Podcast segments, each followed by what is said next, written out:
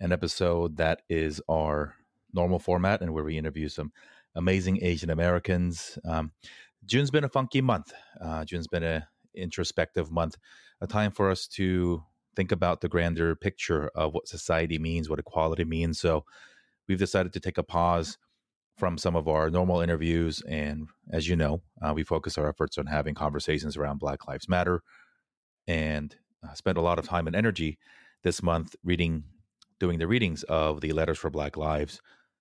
Today's June 30th.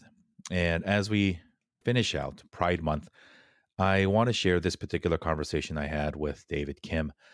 Uh, David Kim is a Korean American uh, running for Congress here in Los Angeles in Congress District uh, 34. And in this interview with him, you're going to hear about his uh, early childhood memories, his first childhood memory being something that most children should never even have to remember, um, how he's progressed through life, and ultimately sharing with us a very personal story of his coming out journey uh, to his parents, deciding to run to represent not only the constituents of uh, CA 34, but for all Americans.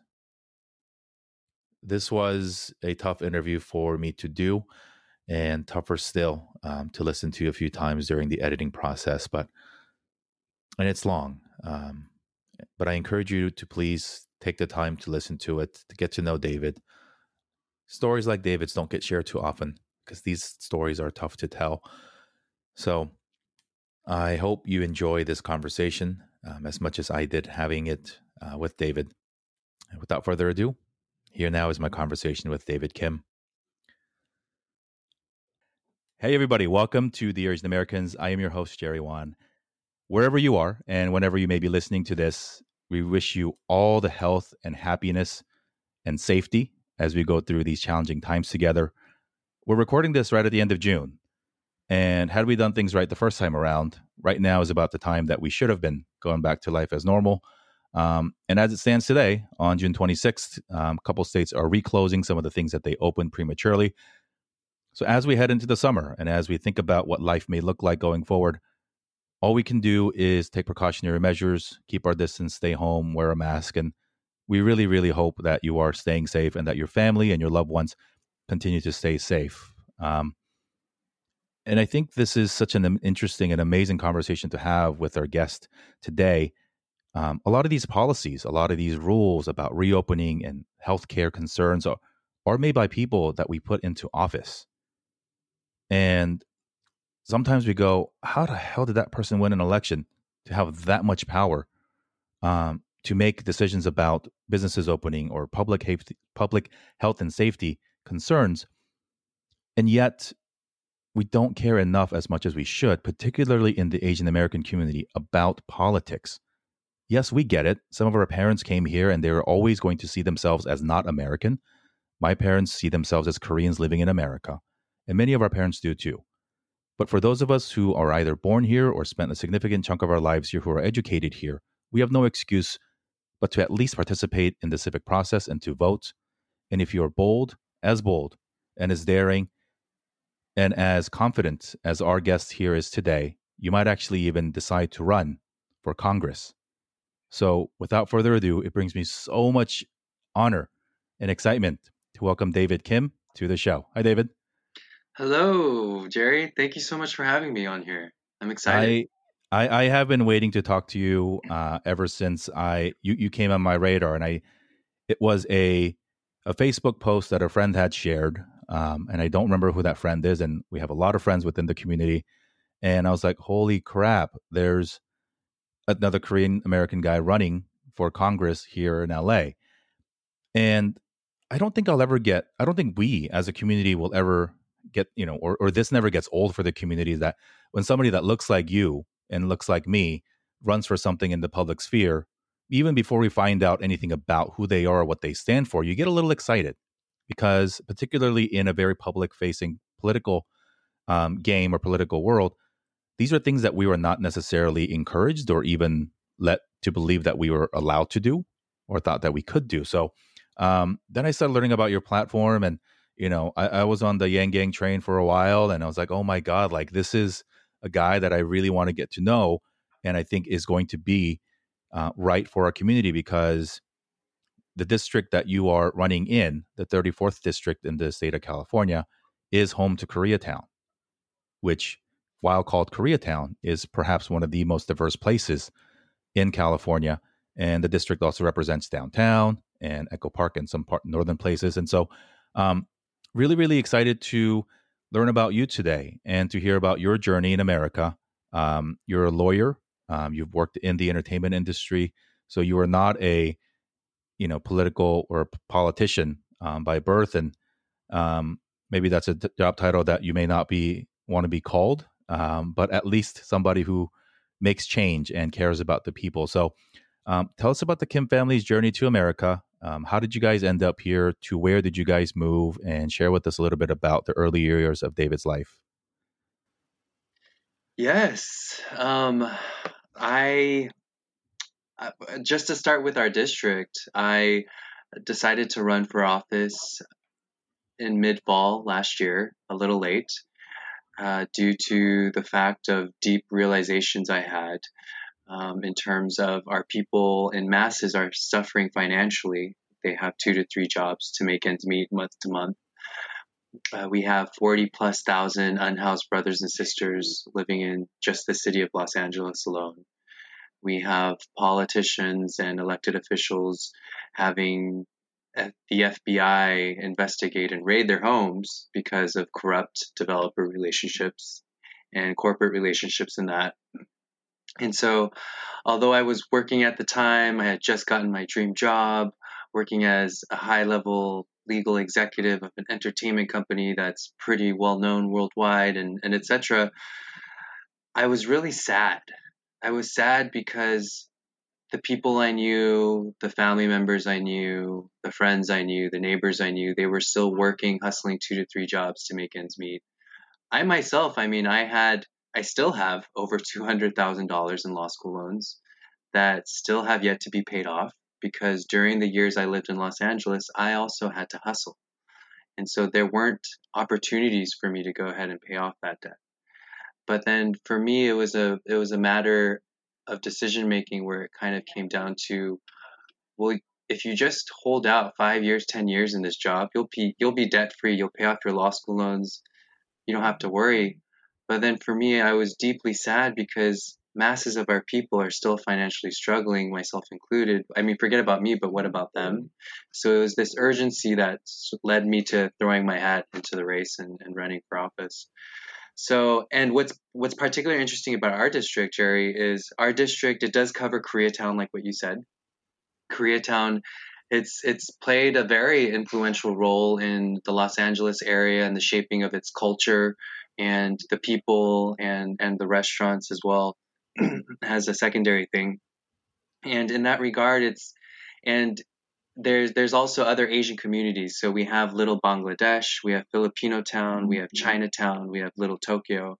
So all of these other Asian communities are also in the district, but we yet haven't and not to say that we're we're talking about racial politics or anything, but for these other communities, they've been neglected in a lot of different ways. And so although I'm not I think true equality is one where we're not looking at anybody's race or whatnot because we're all one race and it's humanity. But these other communities have been marginalized in a lot of ways. And so I do have that deep rooted connection to that. And so um, for, for, for I know the Korean community, it's a, it's a big thing in the sense of having somebody that looks like them run for office as well and also make that attempt because like you and I know, politics isn't a traditional area to go into at all and right. it most definitely is not. And so for when I had made this decision, my Asian parents were like, "Oh, you should just stay in your job five, ten more years. You're making all this money, and you should pay off your law school loans. That's stupid. Why are you running for office?" But then eventually, when I made the, my decision, they eventually embraced it, and there's a whole story behind that too. Uh, but my my parents initially, they just like those who are listening, your parents um, immigrated to the states to to pursue the American dream, to to have their children live better lives than they did. And so my parents they immigrated in 1983. Um, after my brother was born, I have one older brother. He's older by 11 months. We're Siamese twins in a way. Ooh, me too. Isn't that oh, crazy? Really? Yeah, 11 Are you the months. older or younger? I'm the younger. Oh, I'm the younger too. 11, 11 months and six days. Oh wow. Um, I think ours is 11 months and nine days. So when I Um, was old enough to figure out what that meant, holy crap! Like yeah, you know, guys, what the hell, right? yeah. oh man, I, I thought I was the only one. That is, yeah. But Yeah, but he's June and I'm May, so most people don't ever like put the two and two together. that's Um, interesting. He he's my brother's May and then I'm April. okay. So, but we're actually both Tauruses. Are you guys? I don't know if you're no, into uh. I'm a Taurus. I don't know what J is. Uh, Okay, whatever. So whatever the middle of the June is. Yeah. Got it. Yeah. So so my parents they that's very. I actually what's what's even I don't know if he's actually a mutual friend of ours. I don't know if you know a friend named Albert Kim. He's an attorney in New York. He went to Uh, Diamond Bar High School. I'm not. Sh- I know many Albert Kims. Not sure if I remember this particular one. Okay. So he actually he and I actually went to law school together and it so turned out that we actually went to college as well. Huh. Um, and he's a year above of, above my year in college. But he and I have the same birthday. Um, and then our brothers so he he's one year older than me, but I have the same birthday as him. Uh huh. His brother is the same year as me, but his birthday is my brother's birthday. So it's the same gap. Yeah, so it's the same gap, but Oh, same birthdays as well. So that that was kind of crazy, but but yeah. In any case, eleven months. We fought a lot, my brother and I. Uh, I so I was born and raised in the states right after my parents immigrated. Mm. So my dad was a pastor in Korea, pastor of like a huge church. Uh, he was focused on the college kids. So he was at Mm. this church called uh, Sungi Methodist Church in Incheon, and he was connected to my mom through uh, sort of like a blind date arrangement where one of his church members had said, Pastor Kim, I know this beautiful lady. She's a pianist at our church in the other adult service, and she's single. You guys should connect. And like that church member connected my mom and dad, and then and then we have my brother and me. Um, so they immigrated to the states. My dad, he first immigrated to. He took us all to Arizona. I was still in my mom's womb, and then I was Mm. born in born and raised um, for the first five years of my life in Arizona in this small town called Sierra Vista, 40 minutes outside of Tucson. And there, my dad was a pastor to uh, a church uh, where the the wives were Korean and then the husbands were in the military base um, in Sierra Vista. And so it was a Korean speaking conversation. And so my dad started learning his English through their husbands. And so it was a very so it was a very it was a very familiar church environment that we continued to grow up with throughout our lives. So then at age five, my dad was called to serve at a at a bigger church in Tacoma, Washington. So we moved to Tacoma, Washington. Age five, um, we started going to uh, a- new school. We got very familiar, plugged in. Uh, we stayed there uh, up until I think age 16 sophomore year. Then we moved to Northern California because my dad wanted to plant a church in Northern California. And after going then to, I think, what was my third high school, by that time I'm like sort of freaked out because for me, after being plugged into such a community, like with your childhood friends all through elementary, middle school, and then high school, um, and then to then to go to a different new high school, then to go to a different new high school. I think by the time I went to my third high school in San Jose, I was probably traumatized, but I didn't realize it at the time. Now looking back, I think I was, or I was definitely.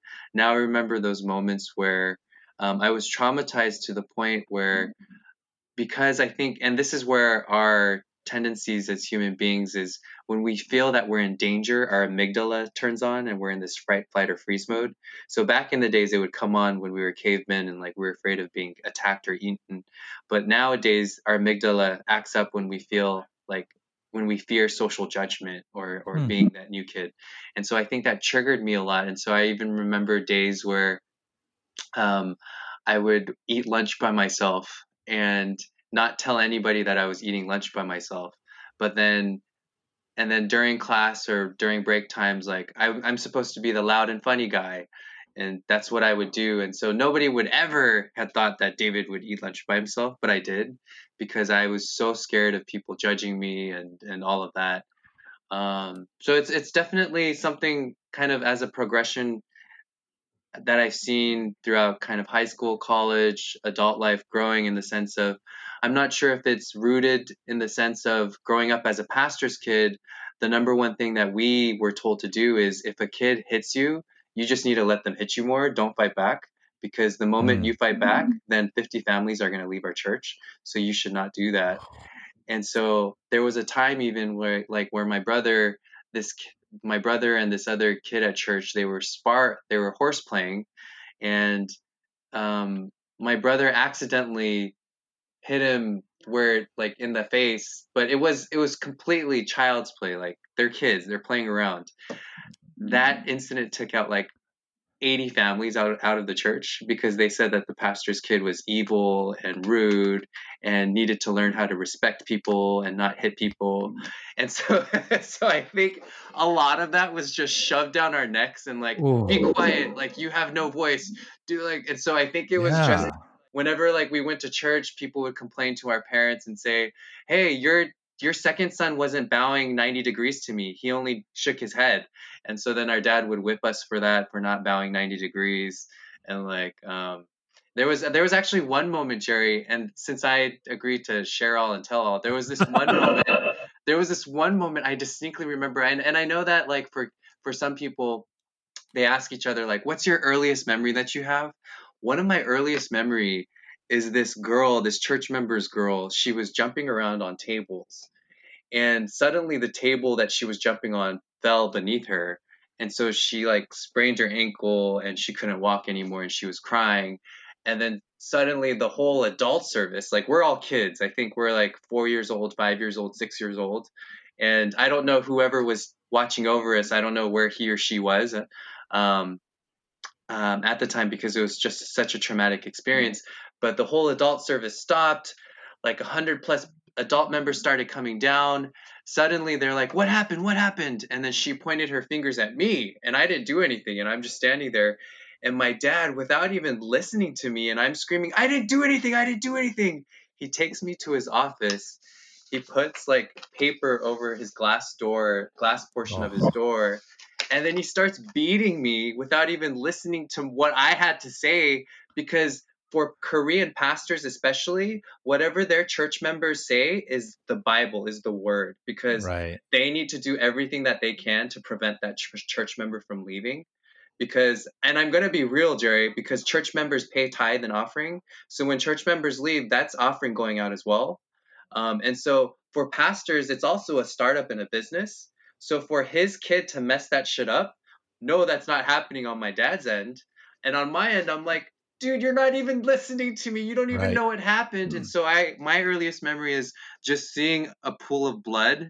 I'm like four or five years old and I'm just getting hit for something I didn't even do. Aye, and aye. so that I think that's sort of what I had grow in me as sort of this um this bitterness that grew towards my dad and i know that for us asian or some of us asian american males our relationships with our dads are hard anyway but right. then coupled with this whole pastor thing where he believes everything a church member says over his wife and over his sons, it became very difficult, and that's what we had to deal with growing up.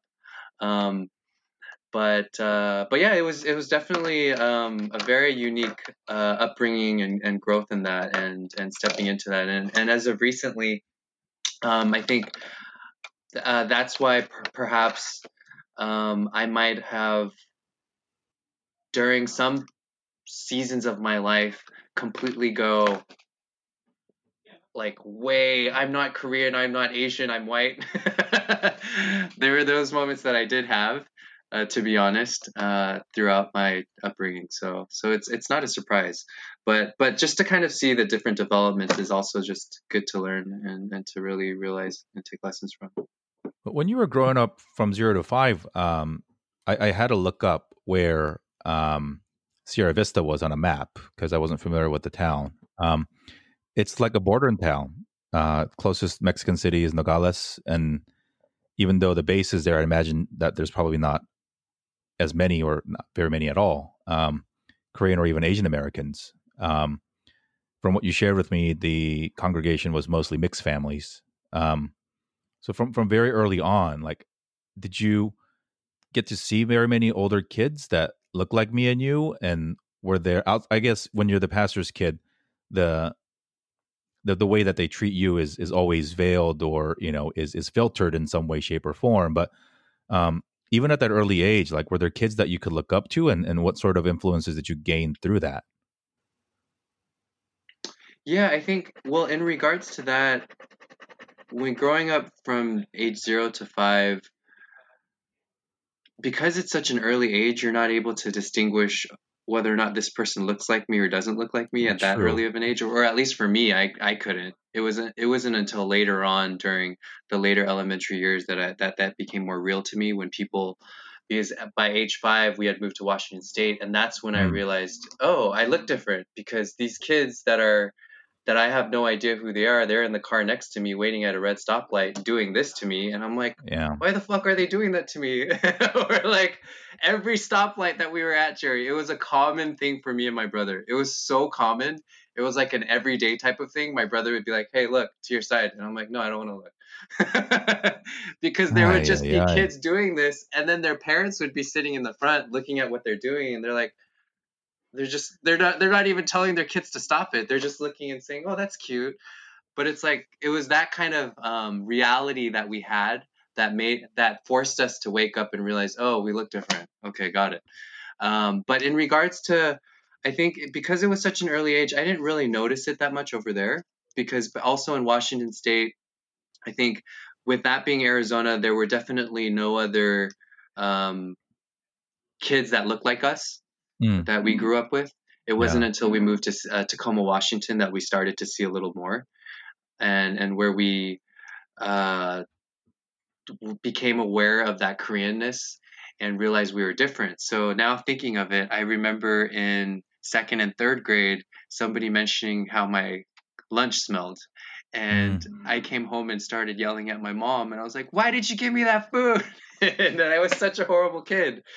And then she started packing like American sandwiches and like and trying to help help me fit into the molds. And um, and I remember those moments, and and and I know that like there was a moment even during sixth grade because my parents spent a lot of their time within the Korean American church community. They didn't have the time and freedom to go take English classes because they were still they were doing like 20 30 bible studies a day from like 8 a.m to 11 p.m and then come home. And so they didn't really have a time to to learn english. And so i remember even during the pta meetings and whatnot i would tell my mom and dad not to come because i was embarrassed that they couldn't speak english. And during six and i and i cry to this day every every time i write my mother's day card. But in sixth grade there was um, my, i had forgotten my lunch or something and my mom had come to our middle school to find me and my friends were telling me hey david i think your mom's looking for you your mom's looking for me. The first thing i think of isn't like oh i'm thankful that my mom brought that for me. It was like how dare she go to my friends and tell them that she's my mom and all of this? And because for me i think where i learned that from because monkey see monkey do and i hate to share the secrets with my parents but my parents too like they're genuine people like my mom i've learned so much from her she's like a mother teresa to me but they also as being the asian people that they are and leading a church they had to save face a lot. So mm-hmm. so all of the saving face and looking prim and proper like everything was cool on the outside i learned from monkey see monkey do from my parents and so i mm-hmm. wanted to maintain that to like maintain this image and appearance that i had. So for my mom to come to my middle school and just show that she does not know a single word of english i was embarrassed by that. So i went to my locker where she was waiting and i yelled at her and i said mom why are you here? You can't even speak english. This is so embarrassing mm-hmm. for me. And then i started crying and then i left her there. And then I came home and then my mom was in her room and she was she said she was sick. She wasn't sick. She was very heartbroken that I had done that to her. Um, and so she was just in her room all night telling me telling me, my mm-hmm. brother and my dad that she was just sick. But just kind of thinking about that and, and realizing, oh man, if I could rewind time, I would rewind time to those moments so that I could say, Mom, I love you, but I don't know how to deal with my mm-hmm. feelings and my emotions and all of these protection mechanisms that I have in my head to deal with this right now, and and that's what I tell her.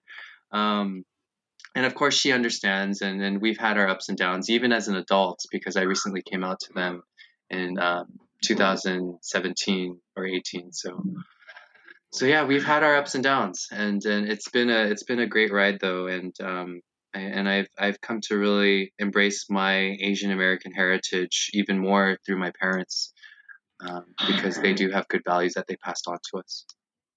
I think it wasn't.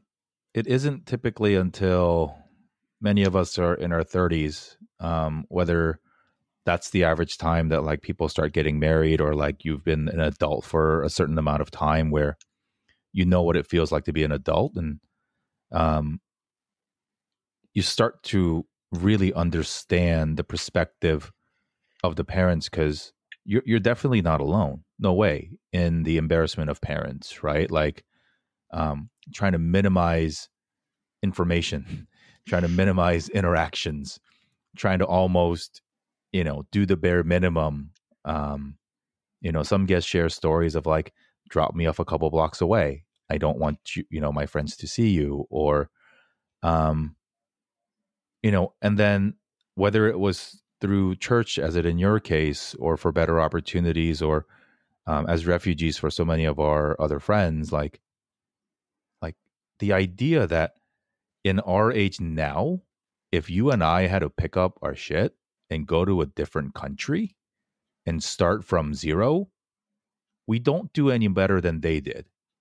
And if that doesn't humble you, like think harder, right? Because and it's not like we you and I having lived in New York City and in California where it's diverse and we're educated and we have networks our parents grew up in post-war Korea in a very homogeneous dictator, you know, president environment, and then to be like, all right, go right, and at least in my case, we moved to Fullerton, which is like Korea light, but you went to like almost Mexico, right? Like, and and and so we have to give our parents so much credit for yeah. doing what they did, and our frustration that they weren't being American enough for them was don't force me to be somebody who I'm not because the idea that they could move away from Korea to start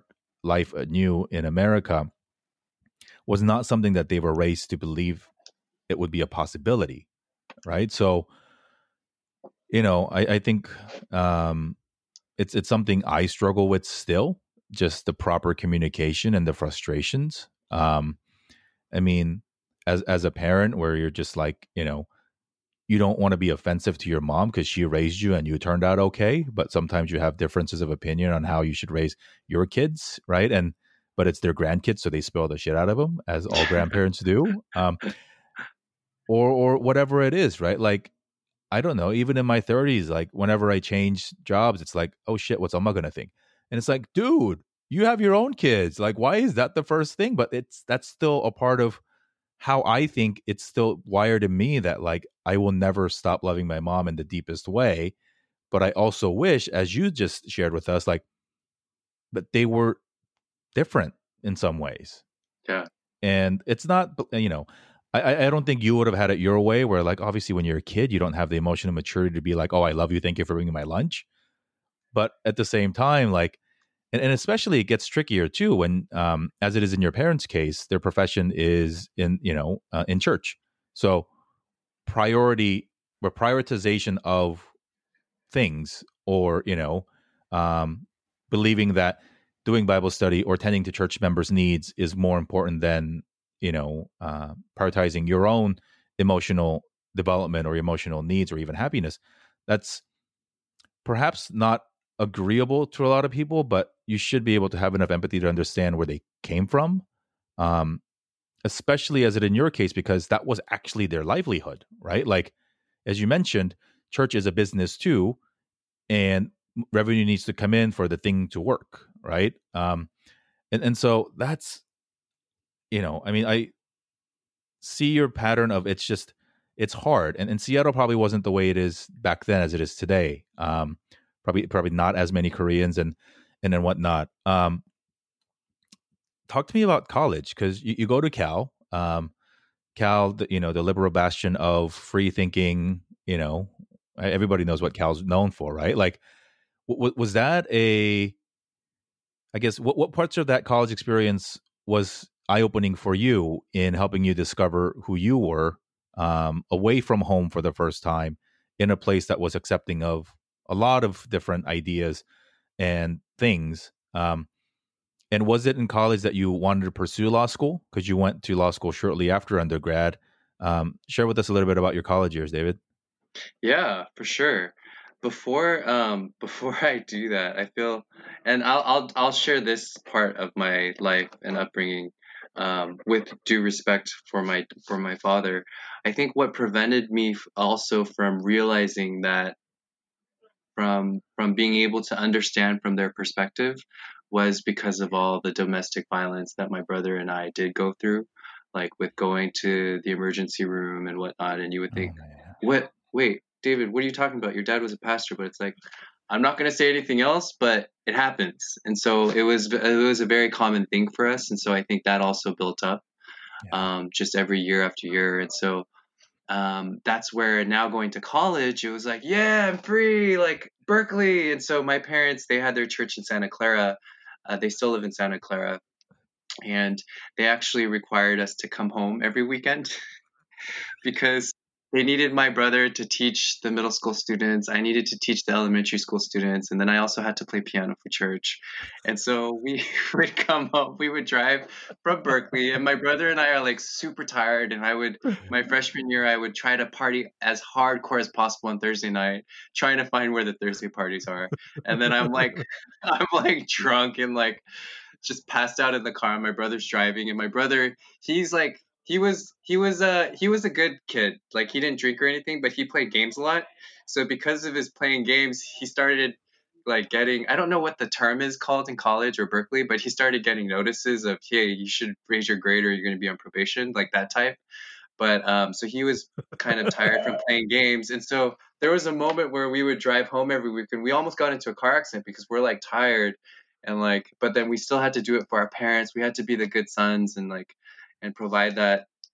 And so I remember every summer I we we joined this uh, group called Korean Campus Crusade for Christ uh, to to to get more connected with our roots plus our religion and to be more involved there. And every summer they would go on missions trips and I would tell my dad, Dad, God is calling me to the missions field. Send me to missions trips right now. And he's like, well, you're not hearing God right. He wants you to stay here and play piano for us. And I'm like, no. and I was like, oh, I think God wants me to be a missionary or pastor. He's like, you're not hearing God right still. He never said that. and like, and so there, during all of those moments, I was actually living just like, uh, this is also, college is also the moment where I took kind of my own times of exploring myself and who I was. And so I did a bunch of first time things um, in regards to exploring. For me, I knew that I was gay my whole life. It's just that I didn't share that with anybody. I did share moments of that growing up where, and I'm going to be very, um, I'm very uh, just honest, but I remember sharing like we would do taekwondo and then I think it was like in middle school or high school, my brother and I, and then I would come out of the taekwondo and as our parents were driving us home, I would whisper to my brother and say, hey Young, um, that guy was cool, right? And my brother was like, what? What do you mean? And he's like, I, I, I think he's cool. I like him. And then my brother's like, shh, don't say that. I was like, oh, okay, all right. I won't say anything. So like those were the limited extent of conversations that my brother had and my brother and I had about my sexuality. And so it wasn't something that I really explored or uh, kind of looked further in. But there was a moment and I know you had asked for college, but there was a moment in middle school I was watching gay porn, and my parents were upstairs, and my brother was watching TV in the other family room, and I had, and suddenly I heard somebody like behind me. It was like the AOL days, like where the internet, like it takes a long time to close out Windows, and so she's, I hear like somebody breathing behind me, and I'm like, Hyung, don't tell mom. And I'm like Xing out the windows. And she's like, I'm not Hyung. And she says it in her Korean accent. And I look, I'm like, holy fuck. And like I'm I'm Xing out all the windows. and she she calls my brother and she makes him open up every single window because he knows how to do that. Just go to the browser history and and then she told me to go to bed. She didn't talk to me for two three months. The next wow. day she took me to the church. She opened the door since she's the pastor's wife. She made me pray at the front altar for like eight hours um, on my knees. She wouldn't let me get up. Every time I tried to get up, she would hit me. So so she really wanted to pray the the gay evil demon spirit out of me, and then she told me that she would never tell my dad or my brother. Um, and I mean, even though they had my brother was had seen all of that, that she would never talk about it again with him either. But um, a week later, their door was open, our door was open, and I heard her whispering and telling about the incident, sharing that with my dad. And I was like, oh my gosh, you just betrayed me. Like, out of all people to betray, you just betrayed me and you're my mom and it was and i didn't know how to process it back then and so what what i did was i think for me to be rebellious was to do drugs to go drink to go try other things and so during college i tried um, hooking up with other guys for the first time. And then i told my brother about it and this was also during a time where i was involved in a christian group. And my brother was mm. like you should like really pray about it and i think you're just confused. Um, holy spirit will take you and lead you to the truth. And i was like yeah you're right. And so then i would actually just physically abstain. If i had a thought i would just confess to god and probably pray like 10 times every time a, a homosexual thought came up um, or an attraction and so that kind of that happened um, throughout college, end of college. Then I ended up moving to New York for law school. During the time of college, um, I guess the theme was I wanted to move farther and farther away from my parents, and which is kind of a sad thing because I wanted my own freedom because I felt that I was being restricted at home a lot. And um, one of the choices that end up uh, that led led me to picking law school in New York was because it was on the other side of the country. And in addition to also being like a city that I wanted to live in because I had seen Home Alone 2, I had seen Miracle on 34th Street and all of that. So I wanted that experience. Um, so I ended up moving to New York and and that's where I really kind of step began to step into the power of, of who I was and began to accept and acknowledge, oh, I am gay. Like it's okay to be gay. And so it's actually in New York that I stopped doing my guilty confession prayers of 15 minutes for every one thought that I had. I stopped doing that. And it was just more a trust. It became more a, a longer trust in God that He would fix me over time. And so, so it, when I left New York and graduated and moved to Los Angeles, getting my first job out here, I was still under the mentality of something's wrong with me, but it's okay. It'll take time. So just be patient. But it wasn't until here when I was having my different life experiences, uh, doing all of that, I realized for me now, um, yes, I, I, I was born and raised into a Christian family, but um, I think I came to accept the fact that whatever religion that works for you, use that if that helps you. If you were born into um, Buddhism or whichever. I, I, don't think it's a religion. I think it's more practice Buddhism. But if you're born into Hinduism or other religions, then do that if that helps you connect with the Jewish version of who you are and higher deities, if that's your thing. But for me, given that I was born into a Christian family, I acknowledge all of that and I respect all of that. But to, to deny myself and say that something's wrong with me and to say that it's a defect and to to allow that is is is something that I'm not doing justice to myself. And so for me, I realized once I started stepping up and taking care of myself and accepting myself for who I am, that's where I was able to start gaining my power back, be more confident and engaging in conversations. That's where I was able to be uh, more powerful in the deals and contracts that I did and, and to be able to acquire that. So it kind of came to a point where several years ago, um, I think five, six, seven years ago, I started sharing with my friends, "Hey guys, I'm gay," and then, and then after that, it wasn't until I met my boyfriend that I thought, you know what, this is getting really serious. We like each other. I should probably tell my parents, and so I told my parents. Um, February of 2018. Uh, February 2018, I told them, and they didn't take it very well um, at all. Uh, long story short, I was trapped in my own car by my dad and mom. My dad on the right side of me in the passenger seat, um, and my dad he's been through so much. He he um, he went through a stroke a few years ago as well, so he's partially paralyzed. Now he's gaining some mobility back, but he's still a big, strong man. And my mom was sitting in the back, and I remember I was sharing and coming out to them, and my parents just didn't know how to handle it. And coming from their perspective, yes, they immigrated to the states in 1982, 83. Um, they came from a conservative Korea and community in which they were in, but right before so they're exactly with the same mentality that they immigrated to the States with. So to immigrate to the States, to come to America, and then to find that your son's gay is a huge shocker for them. And it made them sort of feel like that they failed, that they shouldn't have come to mm-hmm. America. So then I heard the first thing that my dad said was, I shouldn't have come to America. I shouldn't have come to America. I shouldn't have come to America. And then my mom, she started she started doing some exorcist prayers on me and um, and throwing water on me and and saying these Jesus blood of Jesus cash words and and they were trying to do an exorcism on me for six hours. I eventually um, texted my brother, had him. Uh, I texted my brother, and he realized that the situation was deep. So he texted me and said, "Hey, when I get them out of your car, I want you to drive off. Don't even say hi or bye to me or them. I just want you to drive off." And so um, my brother came. He knocked on my window and he said, "Are you ready?" And I said, "Yes." So he went over to the, my car passenger side.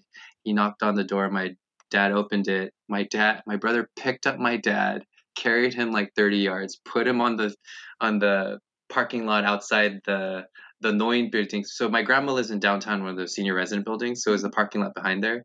He picks up my dad, puts him on the parking lot. Because my dad's partially paralyzed, you have to help him to get up. So my brother mm-hmm. deliberately laid him down. and then he picks up my mom, and my mom's trying to lock the door, but my he he opens my mom's door. He picks her up. My brother's huge, and like he's a great brother. I love him with all my heart. Um, he picks up my mom. He puts her over on the parking lot, and now he's like, "Now go fucking drive."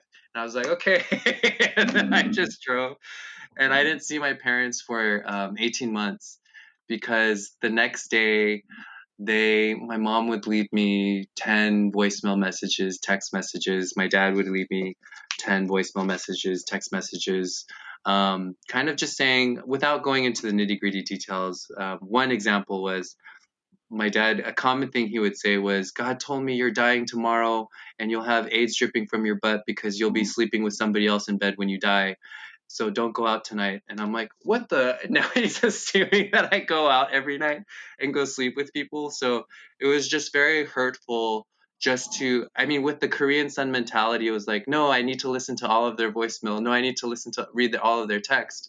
And I'll just filter out the bad.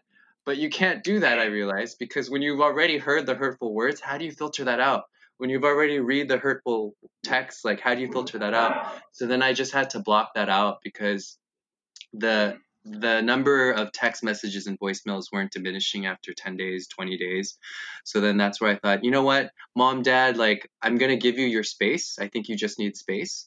Um, and so i would check in every three in the beginning it was i would check in the first six months my parents were uh, still the same way that they were. So then I checked in three months later again, they were still the same way.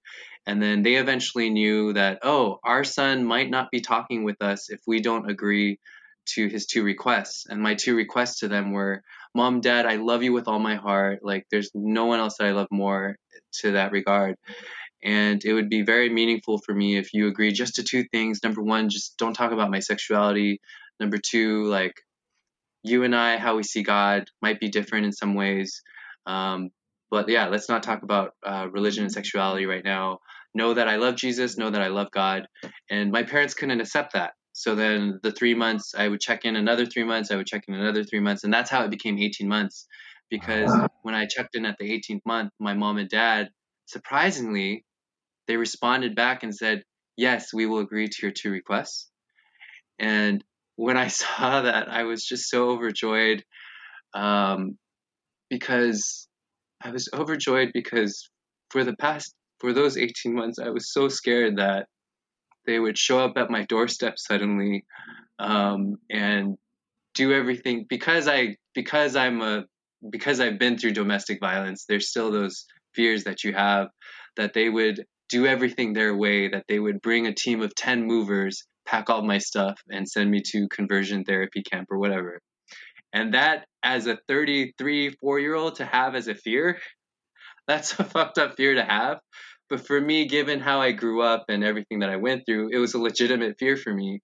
And so um, there were tears of joy of the fact that that fear was now ending. I didn't have to wake up every morning fearing that my parents would suddenly show up at my doorstep, and um, and it was also just joys, uh, tears of joy of being connected with them again, and and being able to have a relationship. And there were times still where my dad couldn't help himself, and he had to talk about my sexuality and, and say hurtful stuff.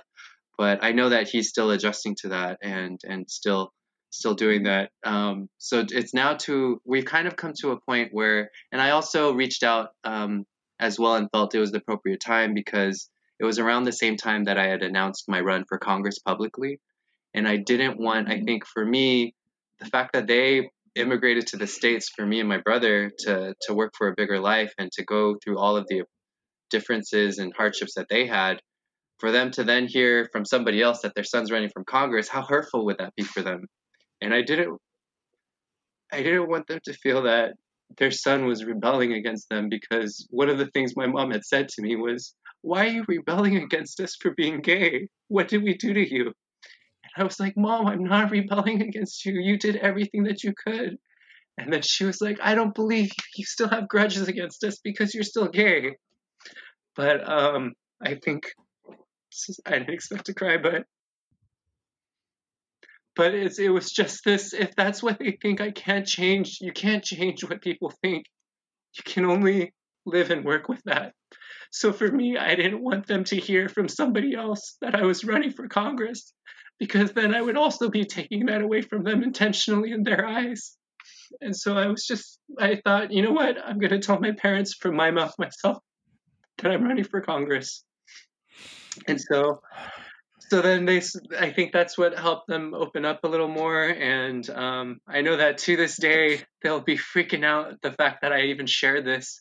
Because for for them right now it's keep this a secret to koreatown la don't let them know because the moment you let them know every single person korean person in koreatown will not vote for you and so it's it's and so it's with that mentality and that sort of kind of brainwash. I don't want to call it brainwashing, but it's it's with that framework and environment that I've grown up with, where it's it's very toxic in ways, but very liberating.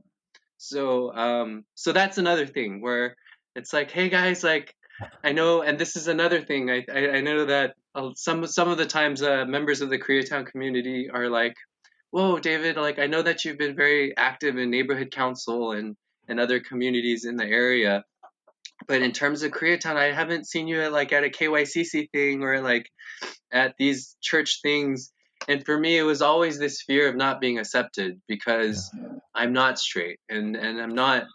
I mean, I, I do fit all of the other check boxes. I, I, I did get that six digit coveted corporate job and got all straight A's and all of that. Like I did all of that, but that one thing. And so I think that one thing kept me from being who I was but then I think once that all happened, the reconciliation with my parents, that's where I was able to just freely start the campaign from because our campaign is about financial freedom, love, and justice for all, not leaving one person out because of their color, because of their sexuality, how everybody should have a floor to stand on economically, on how people should have equal access. And so I think my reconciliation with my parents allowed me to step up into my power more and now really run this Congress congressional campaign from from a place of power and not from a place of victimization. So thank you for sharing that, man. I I you're you're you're a brave brave brave person, man. Um I am sorry you had to go through that. Um I don't know I will never know. Personally, what that feels like. Um, mm-hmm. But to share with me that you've known your entire life and they got a heads up in junior high, like it wasn't news. Yeah. Um, they got a preview, um, which just you know, it's it's disappointing or I guess sad to think that in all those years they were either in denial or just under some illusion that it would go away that in fact perhaps it was a choice um but uh, I, I i don't know i don't know what needs to change um within our community because so many and it's not a generational thing unfortunately i think it's a religious thing um, the generational thing doesn't help um, you mentioned something that I, I believe for many years that my parents' version of Korea and Korea politics is January 1992, and it will never change. And so Korea's gotten a lot more liberal. Korea's gotten a lot more open minded. Um, and even especially for my parents, like my grandfather served under uh, senior President Park. So uh, I, I, don't know too many more details than that, but that just goes to share with you a little bit about like how my grandparents and my family view politics, right? A little bit on the conservative side. Mm-hmm. And that's the stamp. Mm-hmm. And and so to them, Korea isn't Korea 2020. Korea is whatever the hell I made out to be in my for you know, my remembrance of it 28 years ago. Mm-hmm. And add that to the layer of church and add that even to that layer of being the pastor.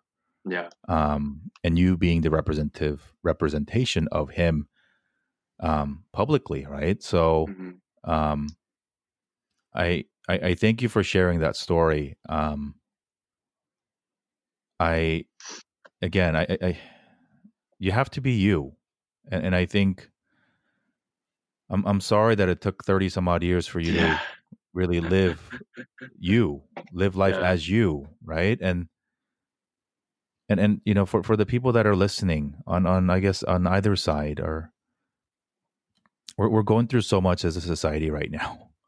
Um, the health, health pandemic, um, the sudden awakening for some, and yet sort of the vindication that people are finally starting to listen for others, that the world's not made to be a fair place for all people, especially not America. Because people get don't get to choose skin color, and people certainly don't get to choose gender. And if you believe in either, um, I am sure you've seen that video of that. Um, a white woman professor uh, standing on a stage asking the room, "Would any of you white people volunteer to choose to live life as a black person in this country and go through all the things that they go through?" And nobody puts their hands up. She goes, "And why would you wish that upon somebody else?" And I'll ask our audience for all for for the things that David has personally gone through and endured with his own family. Who would choose that? Who would choose to be disconnected from his parents for so long and to be shunned and to be beaten for it? Why would anybody choose that? It's not a choice. And per- perhaps a conversation for a different time. Um, but just even my own frustration of people in America in general, particularly in our own community, that um, hide behind the Bible or the cross to justify some of these feelings. And like when your dad said, No, God's saying stay here and like play piano, like if that's his defense, like what the hell, right? Like, what, how do you as a lawyer too, dude. Like that that's that is like an infallible argument, right? Like yeah. But when people use that as their defense, and we're trying to use humanity as our leading argument, it's it's hard to reconcile those two differences because humanity is my religion, as it is yours, equal treatment for all people. Like, how do you, you know, it's it's something that I am ashamed to believe that I grew up in the church as well, and I think about the things that I used to think about people that were not like me and happy that I evolved away from it, but also ashamed that I even thought that.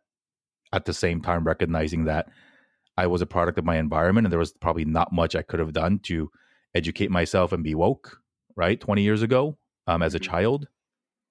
But I think your story will, if it hasn't already, I know it has, um, will continue to inspire so many other, not even kids, man, our peers and even some older folks to just be you.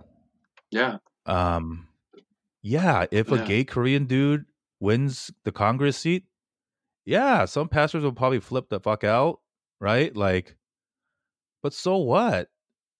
Like, are you gonna? You know what I mean? Like, you you did. I mean, up until you quit the law firm or uh, you know at, at the studio to do this, Mhm. like.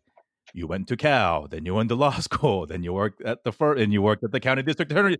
Like check, check, check, check, check. Right? You did everything you were supposed to do Yeah. and then like realization that you have to admit that this person was born this way and this is a fundamental part of who he is then somehow that negates everything? Like come on right? Like it's it's logic to me. It's logic to you. And it's the very basic form of logic which is just humanity. But in in some ways um f and not to discount the, the trauma and the pain that you probably still go through um i am so glad that you are running this campaign with that behind you Oh, because for sure. Yeah. for for people to realize and particularly for asian americans who are grown up in the conservative church bucket or in the in the bubble this is big right for for for a pastor's kid to come out and then to run for congress proudly as a gay korean dude like that in of itself is pretty awesome once you win it'll be a bigger deal right because you represent the future of not just america but for kids that look like me and you to just be who they are authentically. And that if the son of a prominent Korean pastor who literally stood up multiple churches here in the States and made his living building churches can do that, then that story deserves to be told forever and ever. And in in addition to you being a damn good human being and standing for the values that you do, I am just so looking forward to you being able to share that story from a position of authority, from a position of trust and credibility, because you've earned the positions that you've earned. Um, and, and and so for that, David, I am just filled with so much emotion. Um, doing what I do, sitting in this chair, talking to as many people as I do, you you, you hear it all. Um, still wasn't ready for that. Yeah, no, I, I just wanted to add. I, I think there could be some people wondering. So is he a Christian or not? Um, I what I what I said was, I I don't think it's. I think there's a higher purpose to everything in the sense of the family that you were born into, the friends and relationships you have, the opportunities that open up for you, and it's all divine. And so for me to throw away what I was brought up with is there's also something there. And so I've I've embraced Christianity. I am a Christian. I believe in God, and but but I also think though that that if you were born into a different religion, then then do that if that helps get you there. And I know that a lot of pastors and friends of my dad and mom, if they were to hear this, would be like, "Oh my gosh, that's heresy." Uh, but but for me, it's it's just like it's like you're going to a destination and you have methods to get there, and maybe one of the fastest ways to get there is by car. So you have like a Hyundai Sonata or a Ford whatever or um, a Tesla, whatever the car is, and they represent like Hinduism, Christianity, whatever. They take you a certain extent, but you have, I think, each of them re- emphasize this personal relationship with whoever it is. They take you to a certain point, but there's a certain point where the cars can't go past, and you have to journey yourself. And so, whatever Mhm. car you use, whatever religion, that's fine um, and embrace what you were born into and your heritage because there's probably a purpose to that. So yeah, I am Christian if those if, for those who are wondering. But then they're like, how can you be gay? Well, let's have a different time and discussion for that. But But even just the fact that you had to explain that, David, I think speaks to uh, for for people who are not raised in the environment, just the amount of pressure that we grew up under to have to always explain things. It's true, right? Like I didn't ask you if you were still Christian, and I don't know if anybody thought it, but you felt the need to well, justify it. I, I, felt the need to justify for the, the Korean Christian listeners. it's okay. They already turned it off already. They already next went skip to the next episode. Um, the moment they heard gay porn, they said, "Fast forward. We're not finishing this episode." Um, so you are you have been, because um, obviously your your parents are sort of the, the final hurdle um, in sort of the the general populace of letting people know. Um, for two plus years, um, everybody's known. Uh, for the past nine months or so, um, you you've been building back up your relationship with your parents, um, and so now you're making this run for Congress, um, which is wow, um, it's a big deal. Um, even just to have run, I guess, placed in the top two of the primary, and to be on the ballot in November is a big deal.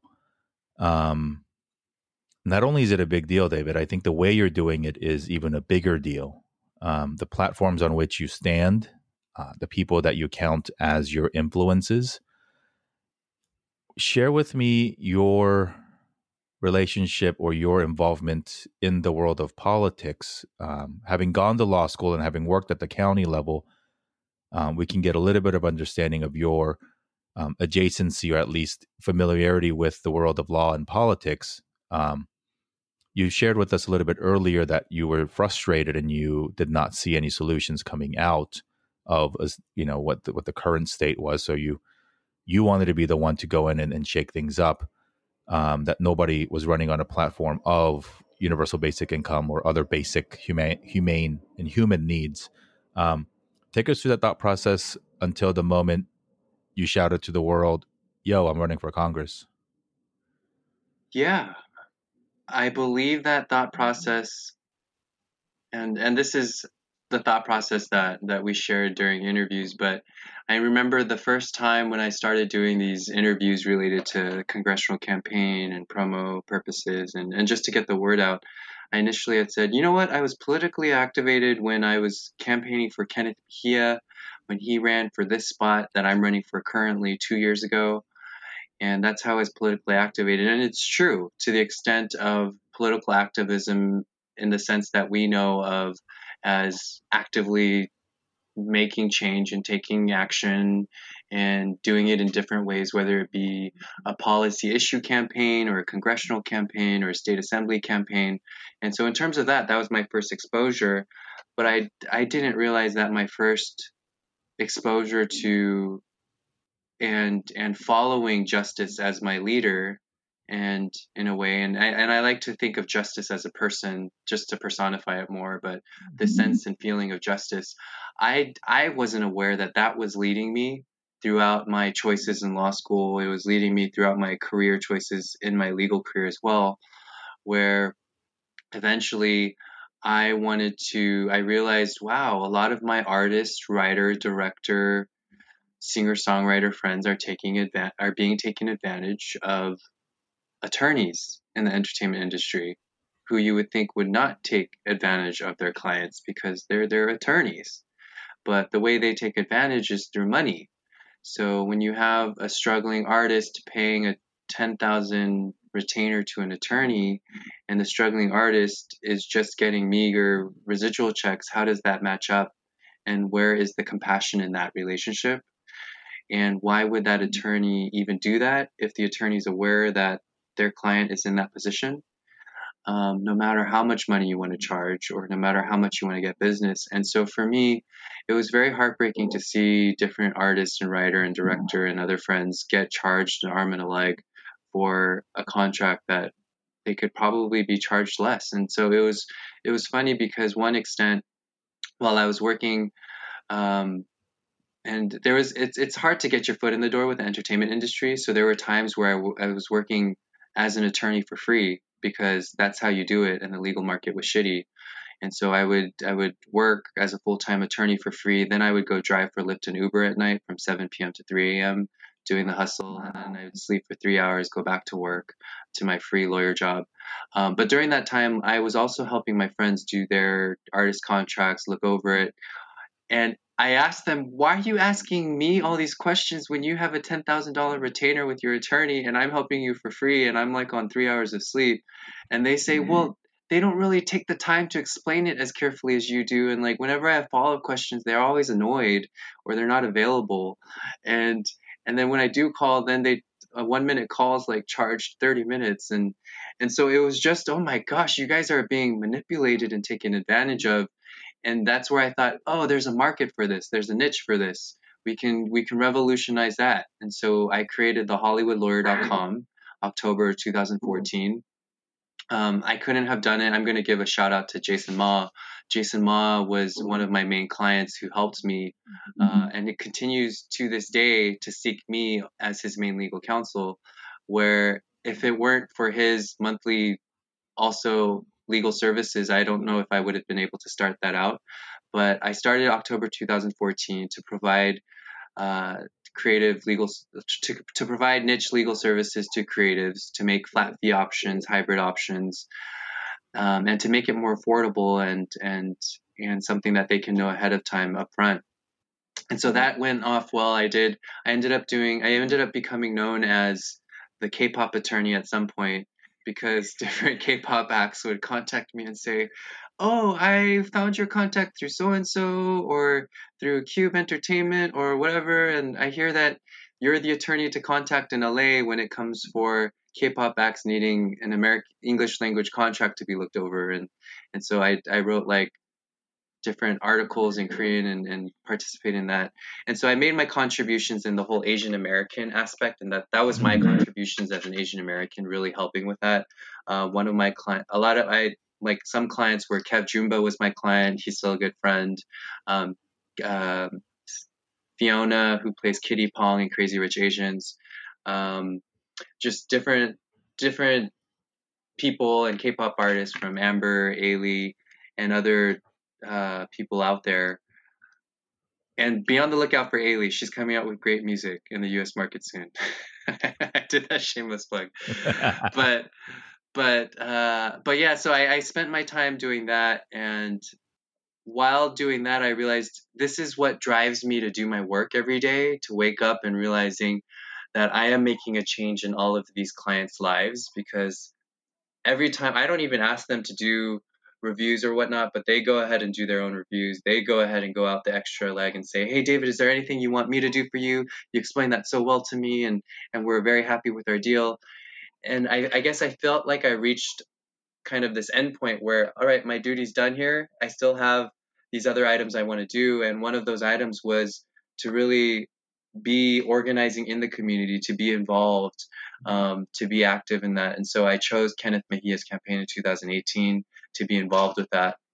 And that's where I remember receiving a text message from Kenneth Mejia, who's who's Filipino, and he's a few years younger. And I remember receiving a text from his campaign, and it was talking about all the right policy issues and values, and it had all the right language. And I, I was like, "What? This kid is younger than me? What? This is awesome!"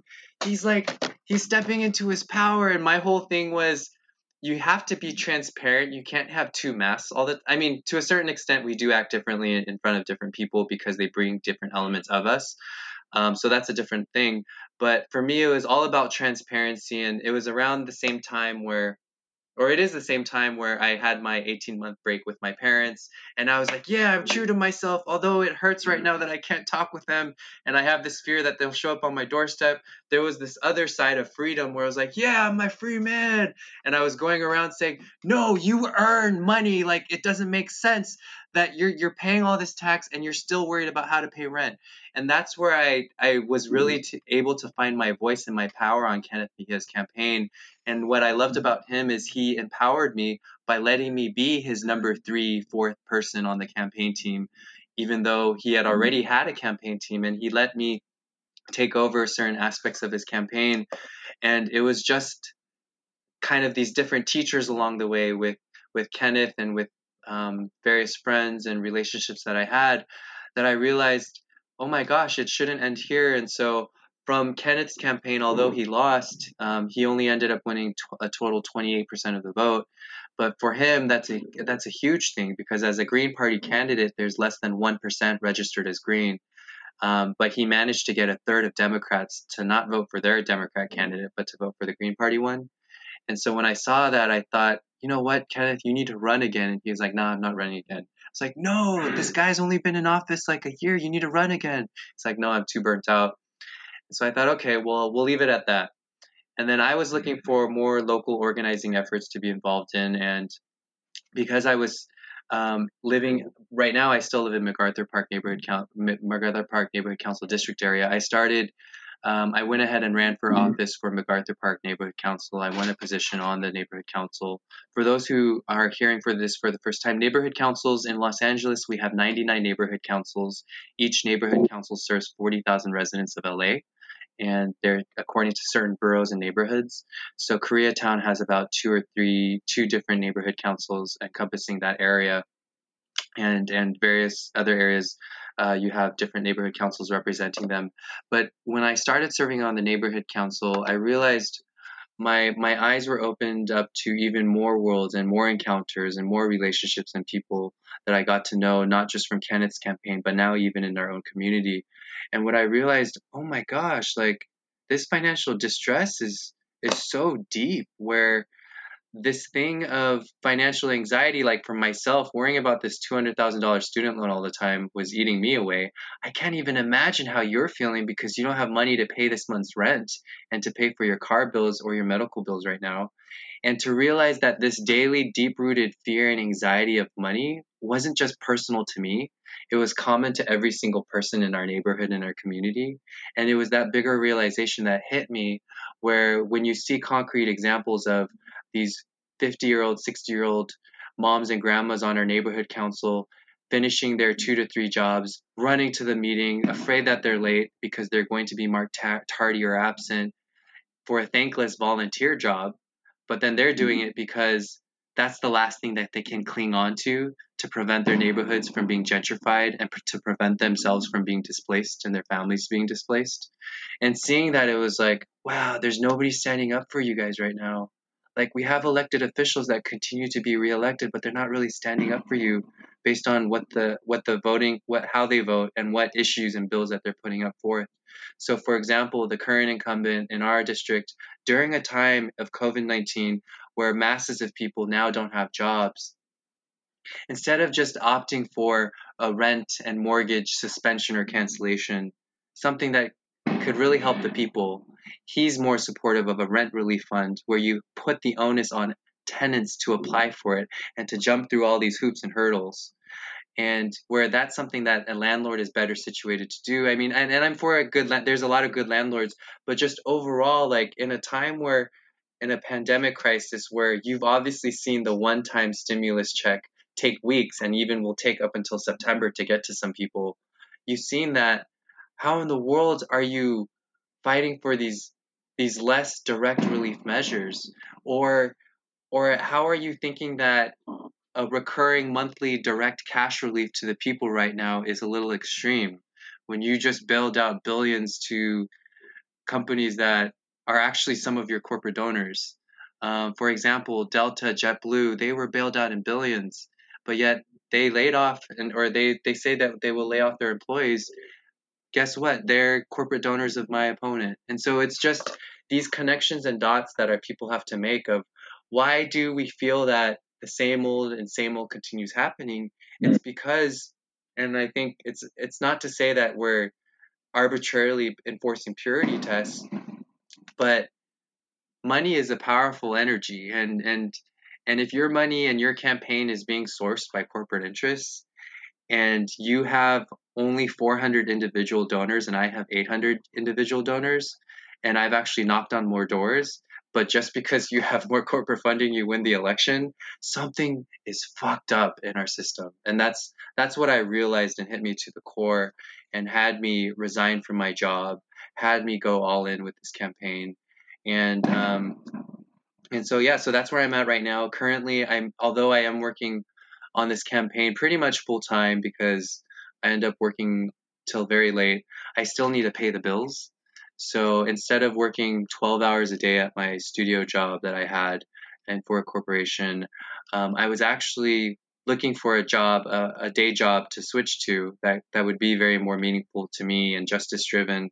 And I was watching the reboot of Party of Five on TV uh, several months ago, and I was watching episodes one and two, and the parents are getting separated from their children, and I started crying while I was watching, and I didn't understand why I was crying. But to me, I think it might have reminded me of my me and my own parents, and that's a whole different situation. But just being able to connect to that, it allowed like a gush of waterfall of tears, like what just happened a while ago. And I was like, oh, that's the that's the practice area I need to switch to. So right now, I'm a part-time immigration attorney.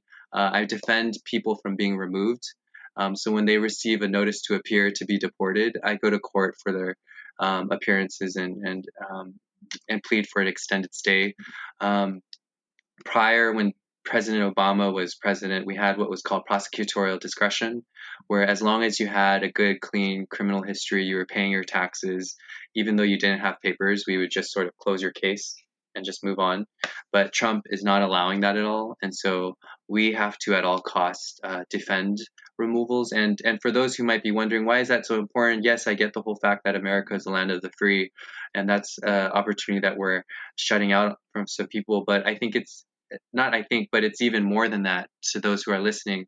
Um, when I'm pleading in court for the judge to extend their stay, I'm talking about their personal accounts of my client who's 16 years old, afraid to return mm-hmm. to Honduras because literally there's gang members waiting for his return to kill him as soon as he lands mm-hmm. foot.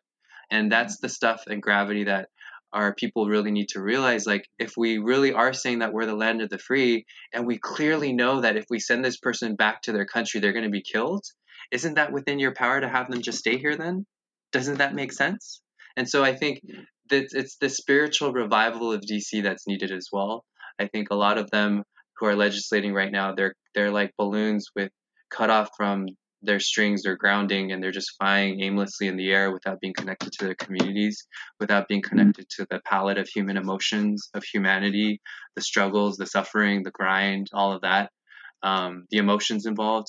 And I think that's that's that's caused by money. That's caused by no term limits. That's caused by a lot of things. And now is a time for reform, and and for us to do that with with all of our communities. And some some people say, "Wow, David, but you're Korean, you're Asian, you shouldn't be doing that. That's not the typical thing for you to do." But it's like, no, I like that has I mean, I think that has more to do with it perhaps. And and so when I write birthday cards to my dad or the happy Father's Day was Father's Day was recent, and I say to my dad every time I'm like, "Dad, thank you for immigrating to the states." And he loves hearing that he loves hearing that um, because for my dad, Korean dad, it's it's hard for them to express and and to communicate their love.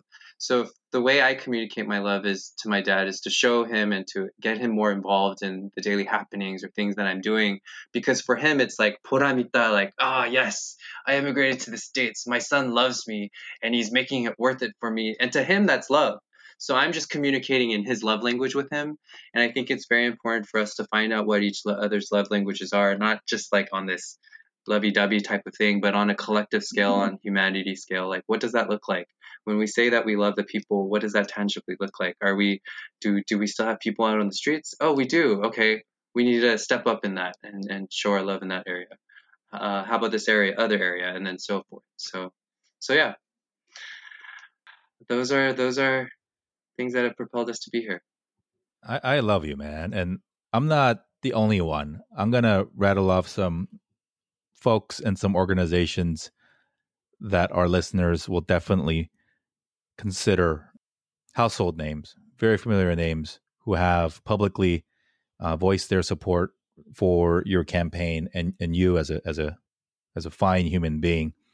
Mm-hmm. Um, Marianne Williamson, Andrew Yang, and his organization Humanity First, um, Our Revolution LA, and most recently the Sunrise Movement. What do those names mean for you um, when they publicly support you and your vision of how you want not just Los Angeles but America to look like? Yeah, for us, our our campaign, we recently because we were operating on a five-person team in the primary election, and now we're operating on a bigger team. We rebranded our campaign and and really aligned it and, and grounded it to make it community focused. So our slogan uh, now is community first, and so you see that on our slogan and our logo, or our, on our logo. And what I feel, and I gave a preview of this a little before. What's currently happening right now in DC is elected officials are legislating like balloons cut off aimlessly in the in the air without being grounded to their communities. So instead of having the situation currently where legislature legislative representatives are first taking action, making and passing these bills in DC, and then coming back and reporting after the fact on the crumbs that they've uh, managed to garner for the people it should actually be the other way around, where representatives are actually having full blown discussions and town halls and AMAs and office hours with their constituents to see what they really need, and then go back to DC and report back. Mm-hmm. And that should be the process. And and if, if we have to baby them by saying and putting in a requirement of every elected official must have available office hours that are easy to seek or whatever mechanism that we place to start re-engaging the people that's how we can start shifting back to a more centered, humanity centered, aligned government. Because if our legislators are legislating first and then come back to report the crumbs that they've given us, that's wrong government. That's not a representative government at all. And so for us, our campaign, we also on our website put um, weekly office hours for constituents. Um, so if you're a constituent living in CD34, you can sign up for Zoom office hours. If the slots run out, run out, we'll add more slots. And our idea is to continue this even after we get elected and go into Congress to have weekly office hour components for constituents to do. But what's important for these local endorsements, especially Our Revolution LA, Sunrise Movement LA, and we are seeking a few more that will be um, pending and announced. But the reason why it's important is every representative and elected official should be co governing with the people because mm-hmm. the representative's duty and job is to manifest and represent the will of the people. And if you're not doing that with engagement, if you're not doing that with discussion, if you're not doing that with attending their protest, listening to their cause, getting putting your finger on the pulse of what's happening right now, then you failed as a representative. Step down and let somebody else run. And so for for me, I've I've been really involved in my local neighborhood council. I've been involved ever since COVID nineteen happened um, a thing for me was, oh my gosh, people won't be able to pay rent. So I can't even tell you how many times I've protested in front of Mayor Garcetti's house with different groups of people. I think I've been there 15 times. I don't know. I've been there a lot. Um, just protesting, sign, picketing sign, doing car honks, protests, um, in different, um, whether it be cancel rent, commandeering hotels for unhoused brothers and sisters, doing all of that, and being very putting my ear to the ground because I think it's most important to talk with those people that are actually doing the groundwork every day on the ground.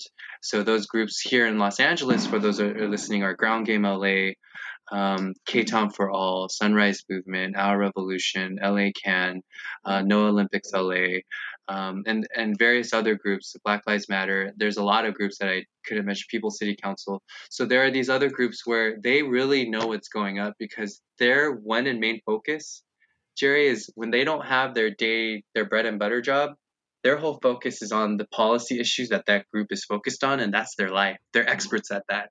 So how are you going to legislate in DC according to what the DC experts in DC tell you when they've never actually lived here and they don't know what the struggles here are in our daily community.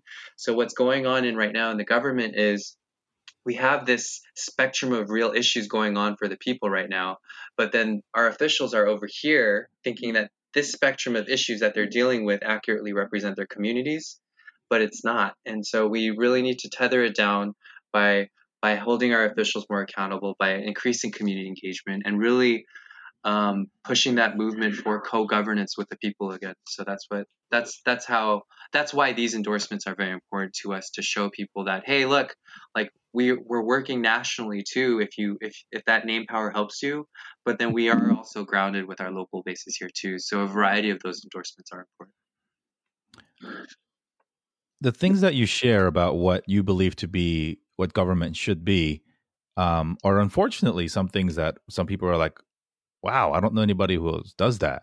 Like having office hours with your constituents, like even using virtual means because showing up somewhere physically when you say my town hall is XYZ in a district as large as 34 is, is excluding some people who don't have transportation, who don't have time, who don't have ability.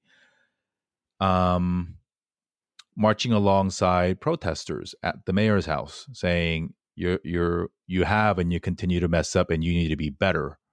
Um, like the mind boggle of how those basic human things as fellow citizens and fellow community members seem such crazy novel ideas because we've been conditioned to think that the average politician is a rich privileged well educated well connected old white guy who just comes and nods his head. Mm-hmm. um like that's sort of been purposely and because of our own complicit silence and um, just letting it happen like that's the definition of what an american politician is for very many people. And what you are proposing as the alternative is not radical at all. In fact just as marianne's message just as andrew's message and just that is yours this is like just human shit man um and you are as authentic as they come because if things go as they should, you are going to be uh, one of the first still. Um, there are some, obviously, um, like Andy in New Jersey and, and others, like Korean American congressman, a gay Korean American congressman, somebody who's been extremely authentic and open about some of the things that you've done in your past with no shame because history is fact and fact shouldn't be covered. Um, somebody who's not afraid to talk at the level of his constituents and share his raw emotions and just speak it like it is. Why is that? The, the fact that that is a novel, crazy socialist, communist, crazy idea that you're going to get painted as, like, how did we in a district, mind you, that is, you know the numbers better than I do. Like minority majority, right? Like everybody's an immigrant in 34, right? Like you mentioned, you know, uh, little Bangladesh, Koreatown, Chinatown, little Tokyo, historic Filipino town. Dude, like every, you know, and obviously in, in MacArthur Park area, in like it is literally a representation of the world and the thing that binds the world together is our basic humanity as human beings. And you are proposing things that just really the common denominator are the things that make us human. Um, and and for people who are like who, who've listened to the show, like you, none of this should surprise you. Like this is the way I feel about you know politics and the people that we've had on the show. Like this is not rocket science, and and so step two I mean, step one, um, I guess, is for you to run. Step two is for people to learn about you, and then step three is getting people to know more about you, um, while two xing the individual donor count of your opponent is wildly impressive, and we're still 130 days. Um, I only know because Grace called me yesterday and she says, "Do you know it's 131 days until election day?" And I said, "Well, now I do." Shit. Um, and uh, how, how many and, was we, it? How many was 100, it? 130, I think. Okay, got um, it. I think. Grace, if my math is wrong, I'm sorry. Uh, great, Grace, you for LA City Council CD10. Um, but you know, it's like it's impressive that you've gotten 800 individual donors, but that is a fraction and almost a rounding error of the people who you stand to represent in the district.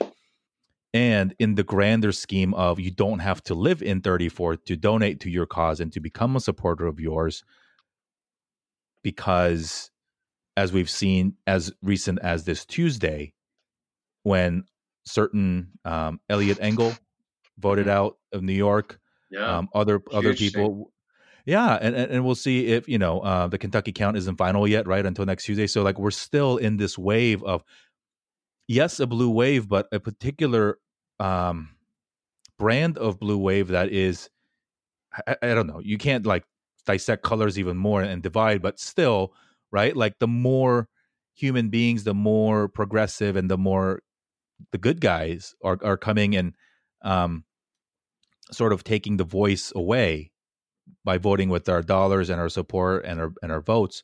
Um, some of these uh, Democrat folks who don't actually and and this is factual because their voting records and, and their donor records say it like they don't work for us and they've benefited from um, purely not being Republican, maybe, or just you know right time, right place, or their opponents didn't do that well, whatever the case may be, right? So, um, and and this is uh, not a you know a uh, I don't know a telethon for for David Kim here on the show, but um, if if people have listened this far, have gotten to know you, have heard your stories of the greatest triumphs and some of your most dark memories and believe that you will be, you should be, you will, that you deserve to be the congressman to represent council or uh, District 34 of California come January, and we'll decide that here in November. What is a meaningful way for people to step up and support you, whether they are residents of 34 or they live in Michigan? How, how can people support you? What would be meaningful to you?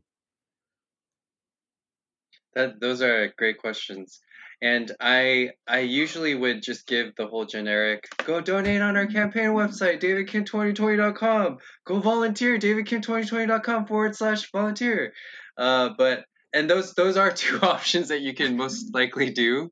Uh, for for if you're li- living in Michigan and, and you do want to help out, we do have opportunities for you to volunteer or donate, um, whether it be text banking or phone banking or other things.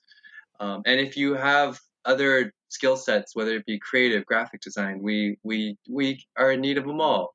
So so let us know on that. But I think in in regards to this Asian American community specifically, and I'm not generalizing, but my observation and experience up until now has been I'm just laying it down there. I've played a pivotal role in Asian American entertainment and the legal landscape.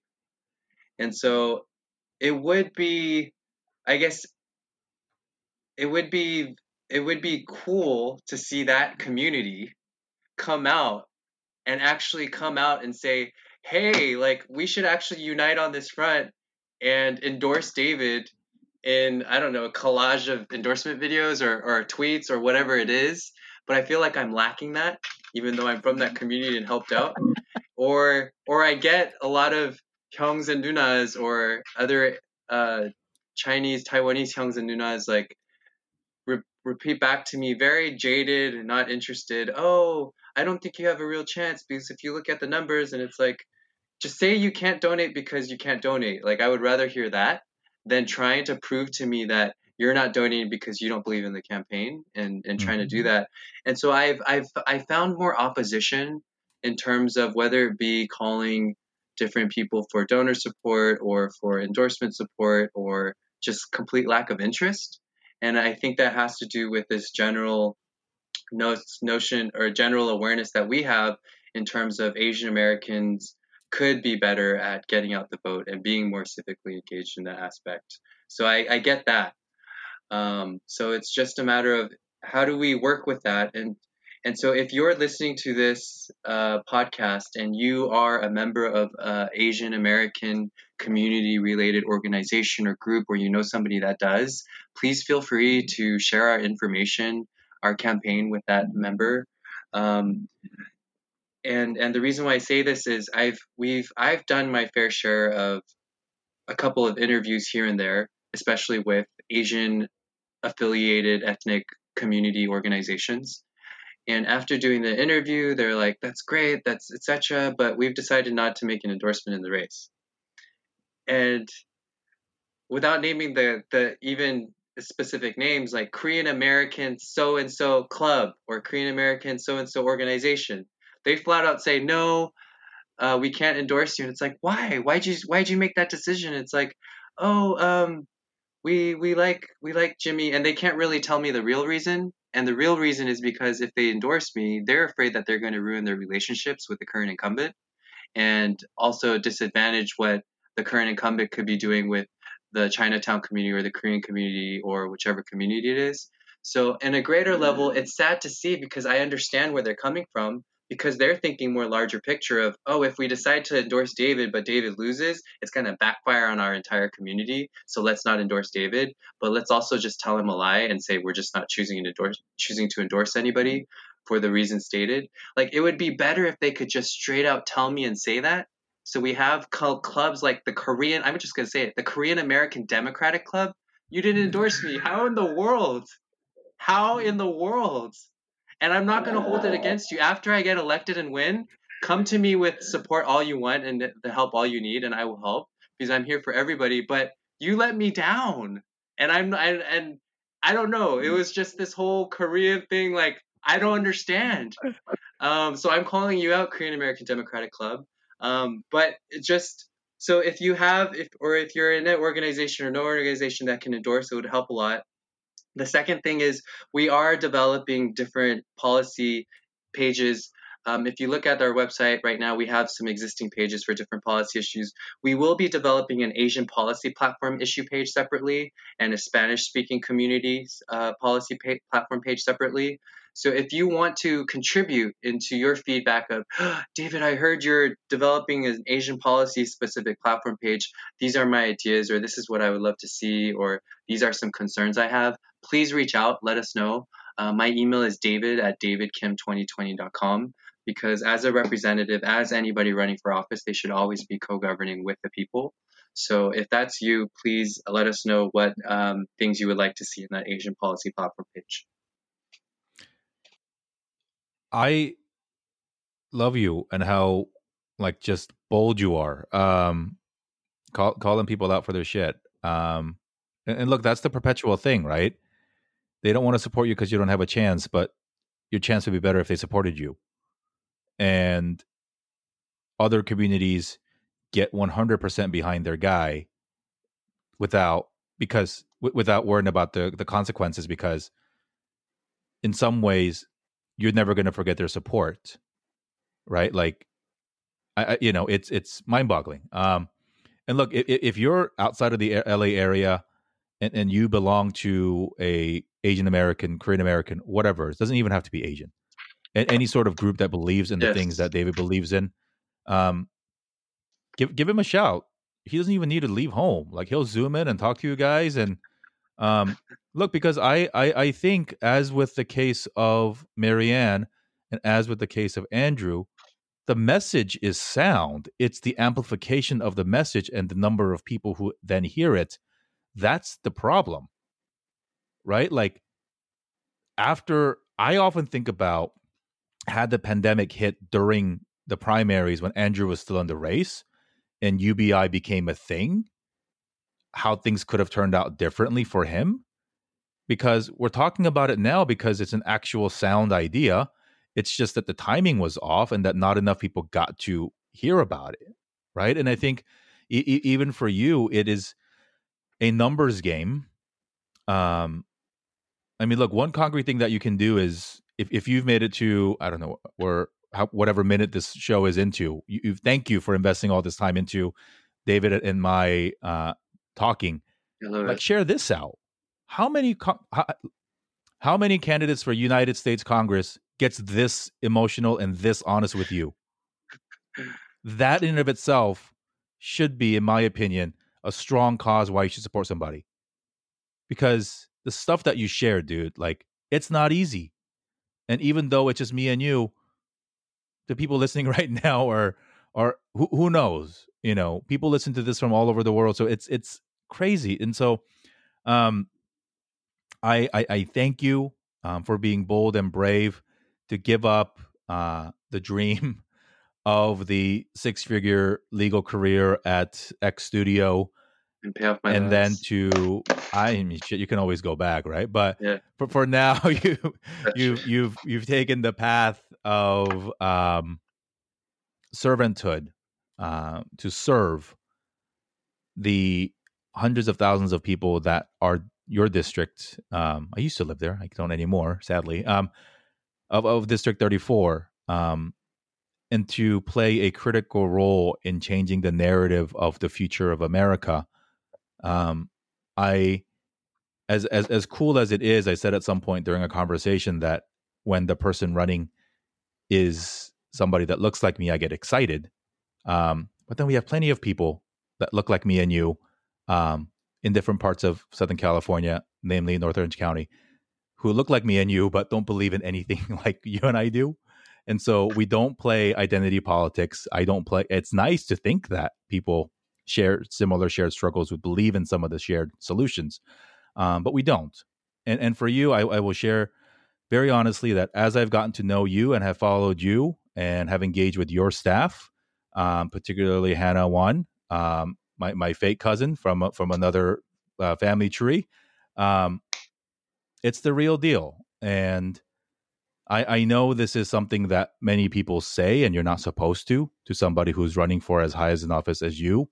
Um, whether or not you win in November or not certainly does not dictate the impact that you have had, that you continue to have, and that you will have in the community of all of 34, particularly for people that look like a little bit me and you, for every single gay Korean kid who's deathly afraid to share their story with their parents, and for even parents of gay children who just don't even know how to process information because they've been told one thing for so long. Um, you're going to go on to do great things, man. So, um, first things first, we, we, we got, you know, just, just over four months to um, help help you um, help you win. Um, if you're listening, uh, David brushed over it earlier, but go go check out davidkim2020.com. Um, go on Instagram to at David Kim for Congress, um, and and do what you can. Um, people are feeling a little bit helpless because we're stuck at home.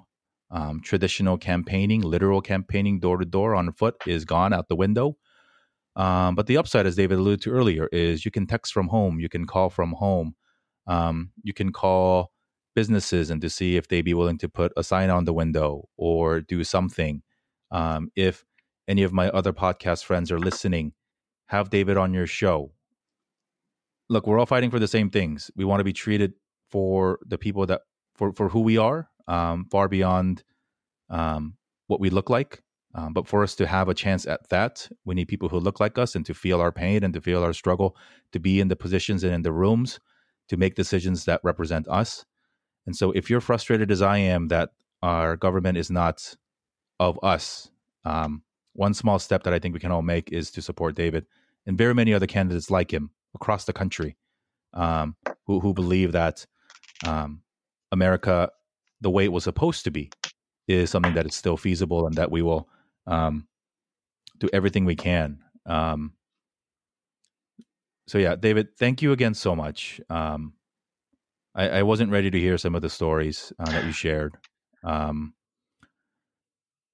and I'm glad you did. Um, it is it is uh, 2020 has been a weird year. I hope we ended up on a high note. Um, yeah, I no, I wanted to just say uh, you you were, you had mentioned this point of I know there's people at home hopeless, not knowing what to do, um, and that's that's the key thing to do to not to do is to not lose hope, because our hope is the source of our power, and if that hope isn't there, where does our power come from? We can't just create it if there's no hope. So don't lose your hope because then you're losing your power.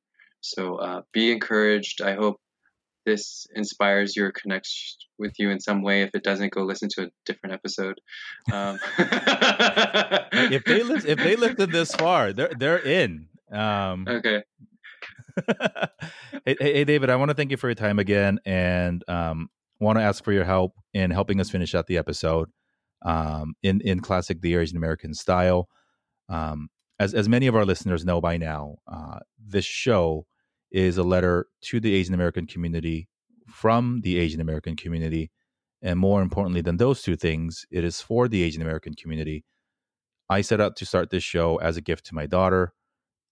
and even for myself to be to give permission for people who look like me and you to share the stories that are so common to us yet we don't we have not uh, we continue not to be as encouraged as we should and can um, to really share how we feel to share our own common experiences we get some pretty meaningful and awesome letters back from the community um, and i think it's because it is in the spirit of the show that we share our most intimate thoughts and our and our deepest convictions.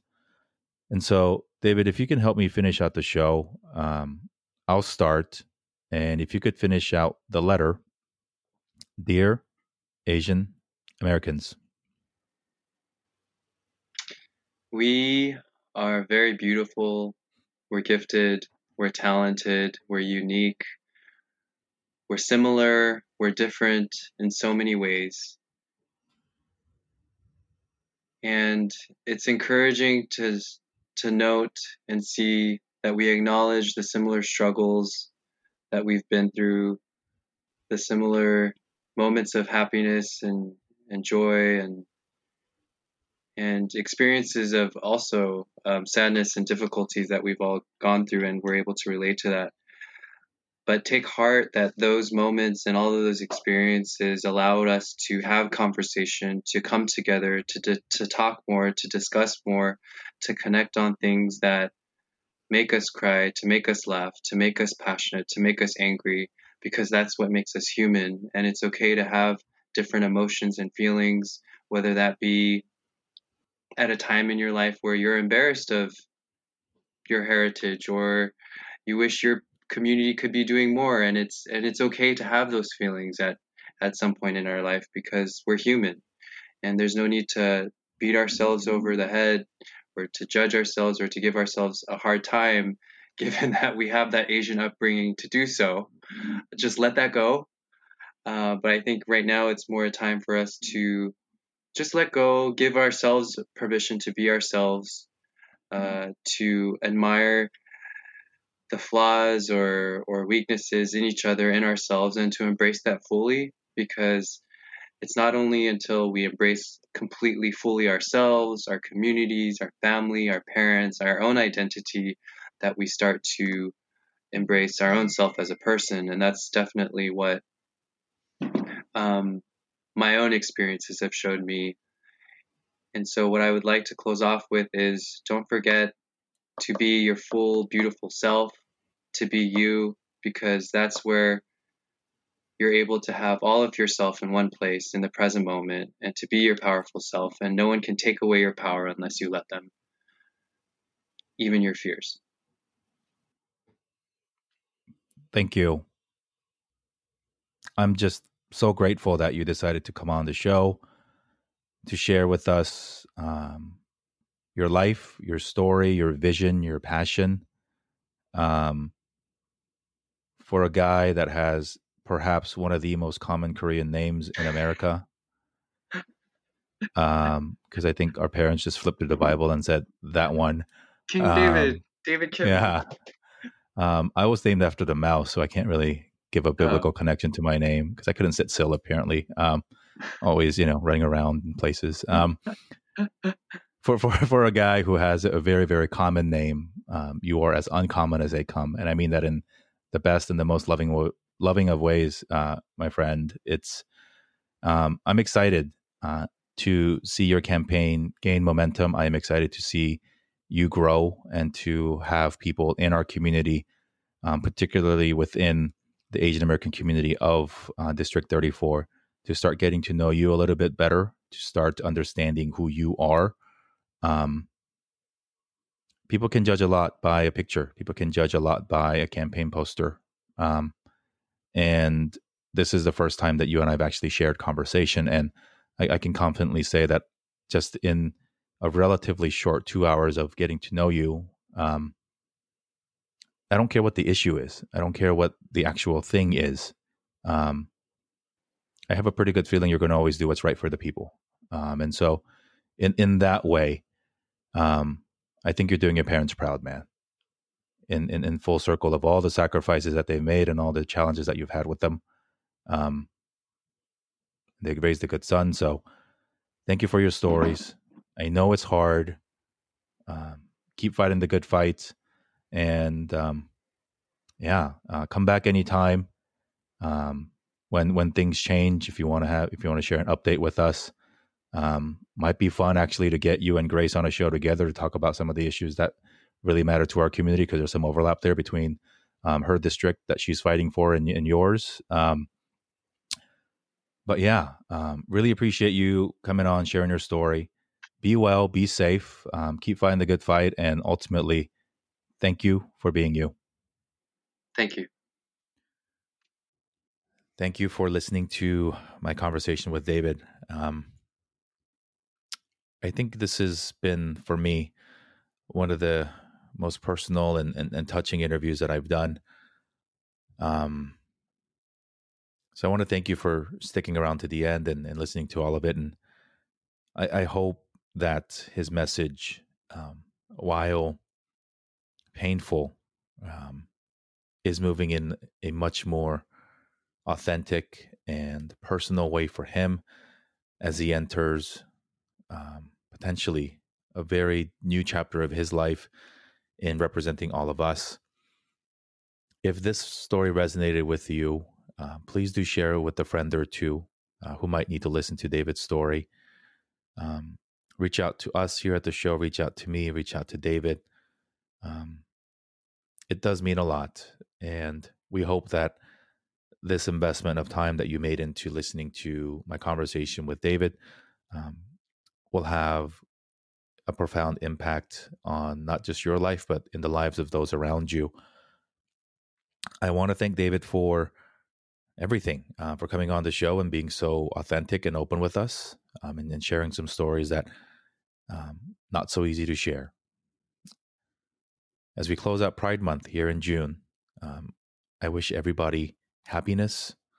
I wish everybody authenticity and the courage to live your life the way you want to, the way you need to, the way you deserve to. We love every single one of you.